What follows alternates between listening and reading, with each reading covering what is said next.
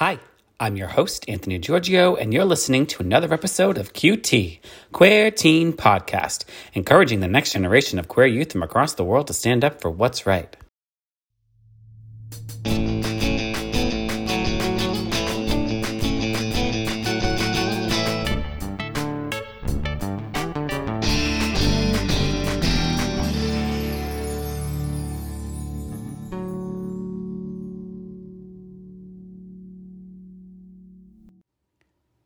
Okay, so this week's episode is just listening in on this continuing conversations I have, specifically with this group. These kids are from Diversionary, which is an amazing theater company in San Diego, California. Yeah, just listen in. It's just, you just to know that queer humans are just humans and they're just living their truth. That's when I came out, 10 3. Mm-hmm. I came out as bisexual. Swear. No, I was like, nah, not really. I just like boys. Uh, I was like, my mom was like, just pick a sign. I go, I don't need to pick a sign. I can do whatever I want. This is in 1998. She let me do whatever I want. I mean, she was really, I have had really cool parents, so. And I was gonna do it either way. Didn't matter. I brought my boyfriend to the prom in 2000, which is so different hearing your story because it's like, I don't think anyone would bring their boyfriend to their prom in 1990. I mean, they might have. No, well, like I said, there was no one who was out. Yeah. There was no one who was out in my first college that I went to. I, I, I had to, I was able to come out my junior year of college when I finally transferred to uh, a more accepting school, an art school in Boston. But yeah, I mean, there was like I am so happy for all of you that you that there was even options in language for some of this for you, to, even though it's not the easiest path. But it it, it, it, it just you know I'm just I'm glowing at the idea that y'all were able to be who you were a little earlier. Yeah, it's pretty fantastic. I think the youngest person I spoke to that came out as trans was nine years old. Wow. Yeah, they're the real Rebecca. I don't know if you know them, but they're like uh, trans activists and they're like 15. That's crazy. Wow, that's inspiring. Yeah, and their dad's a pastor, and they're really cool. And they actually took their church and they put all literature, uh, trans literature, in the church and, and non-gender bath specific bathrooms. It was amazing. That's, Wow, it's that's pretty. great. It's pretty cool. So it's like it's yeah, it's pretty neat. I know it's, it's, it's astounding, but you guys are setting the path. You guys are actually like you guys are helping a lot of people more than you realize um, which is really cool.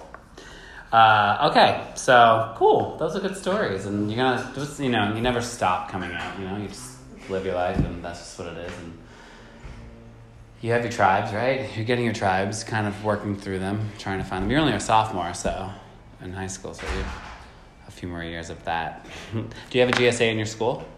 Yes, and it's literally just called GSA. It's gender sexual. It's not uh, Gay Straight Alliance anymore, right? It's called the Gender Gender Sexuality Sexuality Alliance. Yeah, Alliance. yeah. Um, which is nicer because it actually brings more people in. Are people in it? Are you in it? Um, No. it's interesting. I wasn't in mine either. I think we had one. I think we did. May I did. ask you why? it's just something that didn't really appeal to me. It was kind of run by people who weren't part of LGBTQ. and Ah, it was just kind of allies. Were they ally- actual allies? Like nice allies? I don't know. Yeah. They were run by people who just wanted extracurriculars. so it was like, okay. It's it's kind of start the real one. I have like an opposite story to that. I technically founded the current iteration of Gender Sexuality Alliance at my school. Um and after sophomore or junior year I was like I do not want the first thing that people think of me to be that I am gay or I am queer at all. I don't want that to be my thing.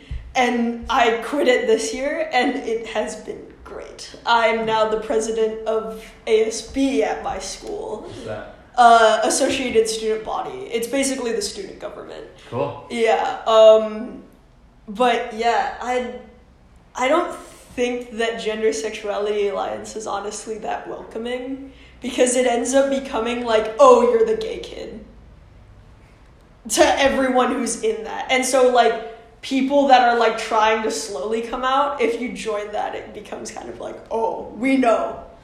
Because no allies actually join it, in, except at your school apparently. But like at my school, only gay kids join it. It isn't like, oh, if you're an ally, you join. It's like, hmm. I get that, like, not kind of doing it on your own terms. I that's probably why I didn't join mine. I also had the theater, and I had like a really good group of friends. yeah. And like when I came out, like then my friend Jay came out, then my Melissa friend, my friend Melissa came out, then my brother came out, Yeah. all in like two weeks. It's like a domino effect. It is, Yeah. and uh, it was cool. But I we did it on our own terms, so I think that's probably why I didn't like. I didn't fully like jump into my queerness actually later on. So I was queer and I was gay, and I, and I was like, yes, I love boys. I want to date boys. This is great. But uh, I didn't. I, probably that's maybe the reason. I just wrote this down in something because I'm doing an article from back for, for where I'm originally from. An, an article is being written about me, and I, that's what I talk about actually. Yeah, I was like, I didn't, or maybe I didn't know enough. Like maybe I didn't know that there was an actual place for me to go. It wasn't enough. Like there wasn't enough paperwork or like Yeah. things I could see inclusivity involved in like the process. I see how like a lot of people benefit from a safe place like that at Of school. Yeah. happen, Yeah, and but like if you just want to like live your life and not have that be a part of you like I did theater and stuff like that rarely. I've not stepped into theater past canceled, which was 2 years ago now. I'm going into school to be an engineer. I'm not doing any art stuff. It's kind of like that part of my life was like me figuring it out. This part of my life is just living. And That's fine. That's Yeah. great. That's what it should be. yeah, Do a lot of people let that happen? No, but it should Yeah. be that. You know. And you're gonna change that. You're gonna go through another thing later on. You're gonna go through even more later yeah, on. I assumed so. Ah, oh, you will. you will. It's just. It's just. Uh, I'm 41 and I still. I'm still figuring it out. I feel weird because the only thing that says that I'm trans is my college applications. Uh, because I want to get into college without being a straight male guy that's going into engineering, which is approximately 60% of all engineering students. Yeah. Yes. Yes. That's interesting. What is, is any experiences like that in high school with that GSA? Do you? My whole school is kind of GSA. Ah. It's an, It's an art school. Although you said they had a hard time with. That's interesting.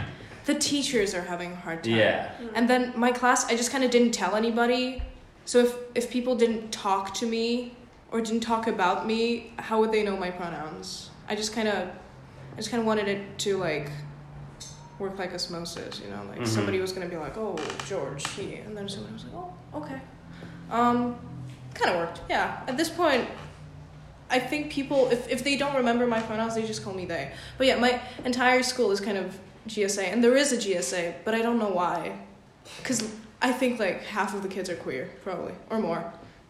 Mm-hmm. Um, and I would never dream of joining it because I would feel like that's a waste of my time, honestly. Just I'm just kind of living the GSA dream, just going to my school. Yeah, I hear that.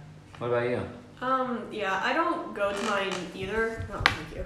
Um, yeah, I, I mean the people who run it are are wonderful people. I know them. They're, I mean they're they're actually queer, so that's good.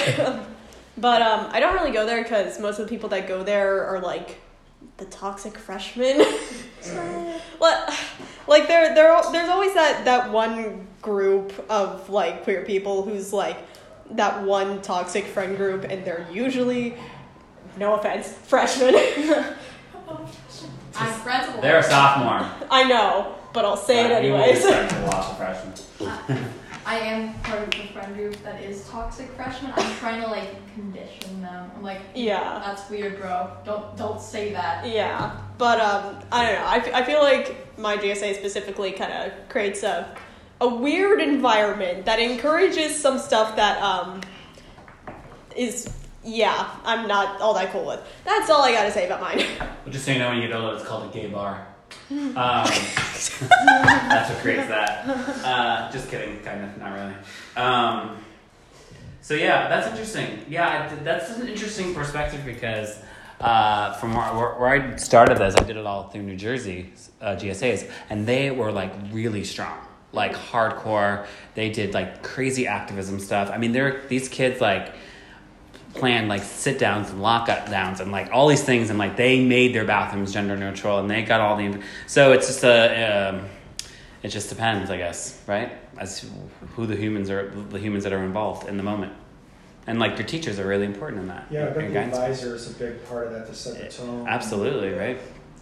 What kind of culture you have at your school, whether you have enough support to tip it past just a, a small safe space that people gather once in a while, right?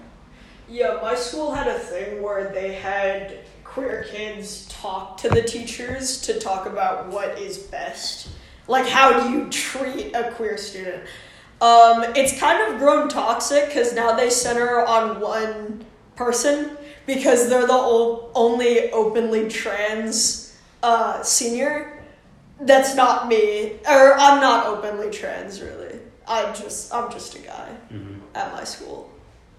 Cool. Yeah. Interesting. Wow. I love it. I mean, it's all perspective. It really is.